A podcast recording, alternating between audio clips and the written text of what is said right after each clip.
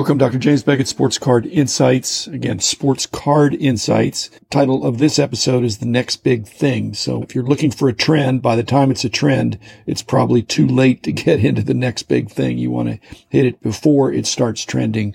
That's when you get the best deals. But it's really hard to time that. You've just got to believe in this new category. Thanks sponsors, Topps, Panini, Upper Deck, Heritage Auctions, Huggins Scott Auctions, Mike Stadium Sports Cards, Burbank Sports Cards, COMC.com, and Beckett Media, Beckett Grading, Beckett Authentication. You can get an idea of the next big thing if you look at Beckett Media and uh, COMC. What are they selling? What are they talking about? What are they grading? Looking at the auction houses, Heritage, as well as Huggins Scott. What are we starting to see in those particular auctions?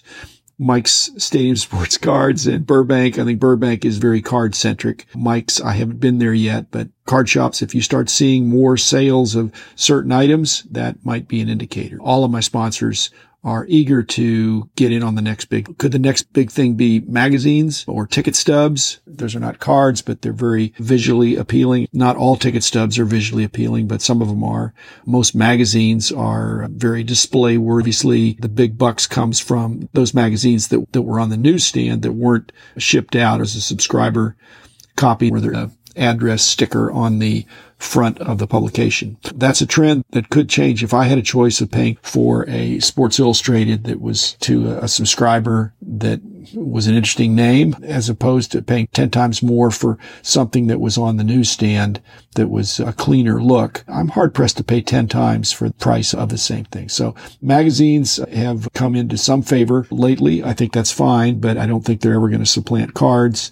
And like I said, be careful because there's an awful lot of those Sports Illustrated sport magazines. They've always been there. In fact, many of them were perceived at the time to be collectible, which again, that's not the kiss of death, but it just means if a lot of them were saved, it's going to be hard for them to be very valuable.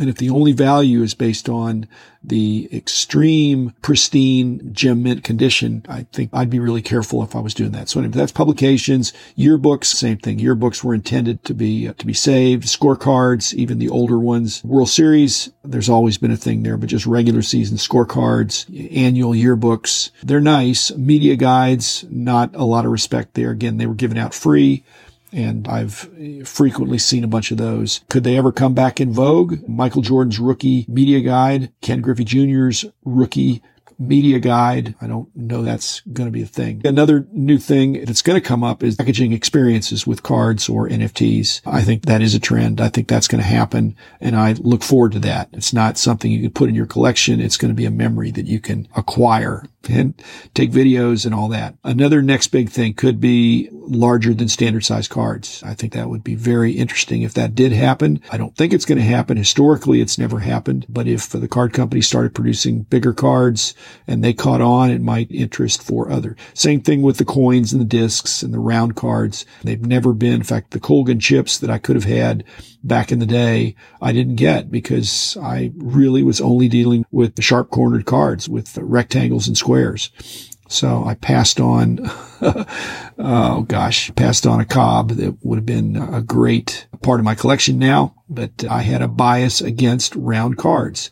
Uh, again, the next big thing could be round cards. I don't think so. The next big thing could be authentic cards. And by authentic, trimmed, altered, slabbed cards that present very well. Authentic cards should not be priced equal to a grade of one, even though in some cases they could be. But when the eye appeal is great on an authentic card, especially with something that's a hard to get card, I think you could see some run on those. Again, it's all toward the eye appeal. Same thing with autograph cards. In person autograph cards, they didn't get full respect back in the day when I was collecting. They've always had a following, but they were more people trying to get complete sets, maybe get autographs from their favorite player, but there's some of them out. They present very well in many cases and they can be slabbed up. I've got a bunch of them on my card wall. An autographed, in-person autograph card, aftermarket, not certified autographs. But most of the ones I had, I did some mail outs to the players. I wasn't sending gem mint cards out. I was sending very good to excellent cards that would not otherwise be big sellers. Now that card has an autograph and the athlete is long deceased So there's some value. Let's see, team photos and other team kinds of uh, postcards and things like that. And that goes in the category of larger than average size. But those things are scarce. They're blank backs in many cases. And so you don't get the, uh, the narrative or the stats. But some of the auctions have gotten big prices for early, even potentially pre-rookie cards or pre-rookie team photos for some of the iconic stars. Uncut sheets. Again, they're very bulky. I have some uncut sheets. It's just, they're hard to mail. They're hard to store, hard to get around and to cut them up. It, sometimes they're worth more as an uncut sheet and sometimes they're worth more cut up, but cutting them up is not trivial. Ticket stubs, I think that's already come on, but I'm not bullish on that long term just because I think there's not going to be any more ticket stubs. And so that'll be an artifact of a kind of a 20th century thing. And some of the ticket stubs that are going for big bucks are not attractive. And you have to tell the story. This was the first game that somebody, again, just for insight, the last game of somebody, everybody saves that stub. The first game, you don't, especially for an untested player, you don't know to save that. But if you were there, I used to keep all my ticket stubs. And now I'm looking back and I'm seeing that I went to some great games, but most of them are torn. Most of them are ripped in half. Another thing that's never been real popular, but could catch on as the industry globalizes are cards that are not in English. I just remember back in the 70s when I was a very serious collector, they really got very little respect. That goes for Europe, even British cards. They just weren't regarded as, they weren't pack pulled in most cases. Some of those were sets that you could acquire and you could acquire for quite a while after the fact. And then the very, very old stuff has always been pretty good, but not as good as American tobacco and American candy cards. Another thing that's not been in vogue, but could be in vogue in the future is that there's a disrespect for players that are not in major league uniforms. And that is something that could change. You just don't know. With the NIL, I think will apply mostly to non-baseball sports. So having these guys and gals that are in these NIL kinds of college or even high school uniforms, if that's a pre-rookie, you just don't know. It could be a big thing in the future. Press pins, pennants, those are both things that have had a following, but not so much mainstream. Uh, pennants are fun to display. Press pins are very small. I've had some friends that turned them into kind of like jewelry or charms or things like that. But those old enamel press pins are works of art. So I like those but are they going to get a run on them? Because that's what you're, some people are looking for. What's the next big thing that's going to have a big run up in price that hasn't? I think some original art has gone up lately and some of the limited uh, lithographs and artist proofs. That's the original definition of artist proofs were the lithographs from these paintings that were produced in a more popular way. So could that catch on the limited editions or especially even the original art? I think it already is catching on somewhat. People are realizing every one of these uh, original art is much bigger than a card, more beautiful, and by definition of one. Sure. I haven't seen that much interest in sculpture, although I think there's interest in trophies, and I think trophies have already had a run up, just like balls, game used balls, pucks, all that stuff, especially when you have the pedigree, the provenance, you can explain what it was used.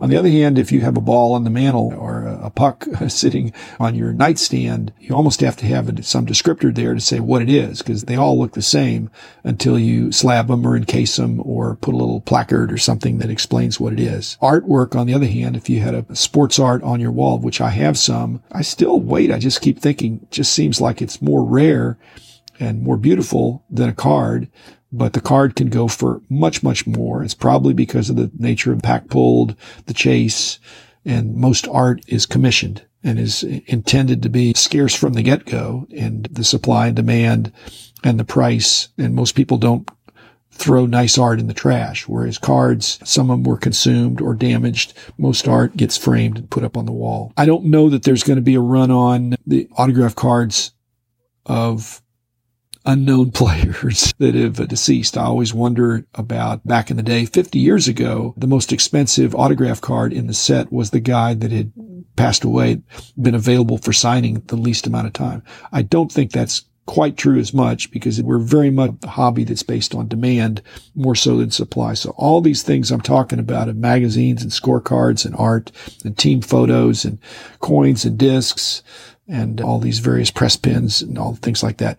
All those things, you need to look at supply, but even more, you need to look at demand. Okay. If there's not a lot of demand, there's a lot of media guides out there. If you wanted to try to buy up all the Chicago Bulls media guides, I don't think there's that many out there.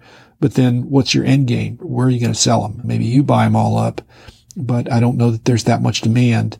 And again, demand in this industry cannot be demand per se. It has to be demand at the going price. And once the price gets up there within certain limits, the price increasing increases the demand. But we've found with some of these glamour cards, if the price gets up too high, then people say, wow, I'd rather have the money.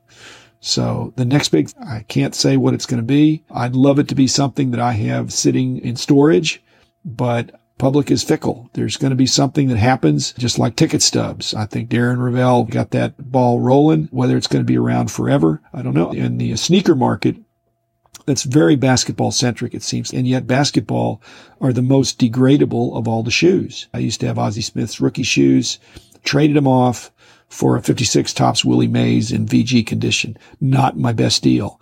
But those shoes were leather, hard plastic on the bottom, metal spikes, and I got him because they fit me. He was my same size foot. But those are going to be around. The half life of a basketball shoe that's made out of rubber, that rubber is going to decompose. So maybe baseball shoes and football to a similar degree. When it's less rubber and more leather or not degradable materials. Well, at any rate, that's just my thoughts on the next big thing. I can't say what it's going to be. I can't even say what it's not going to be because when you least expect it, all you need is enough demand to uh, disturb the uh, supply demand uh, equilibrium, which then drives the prices up.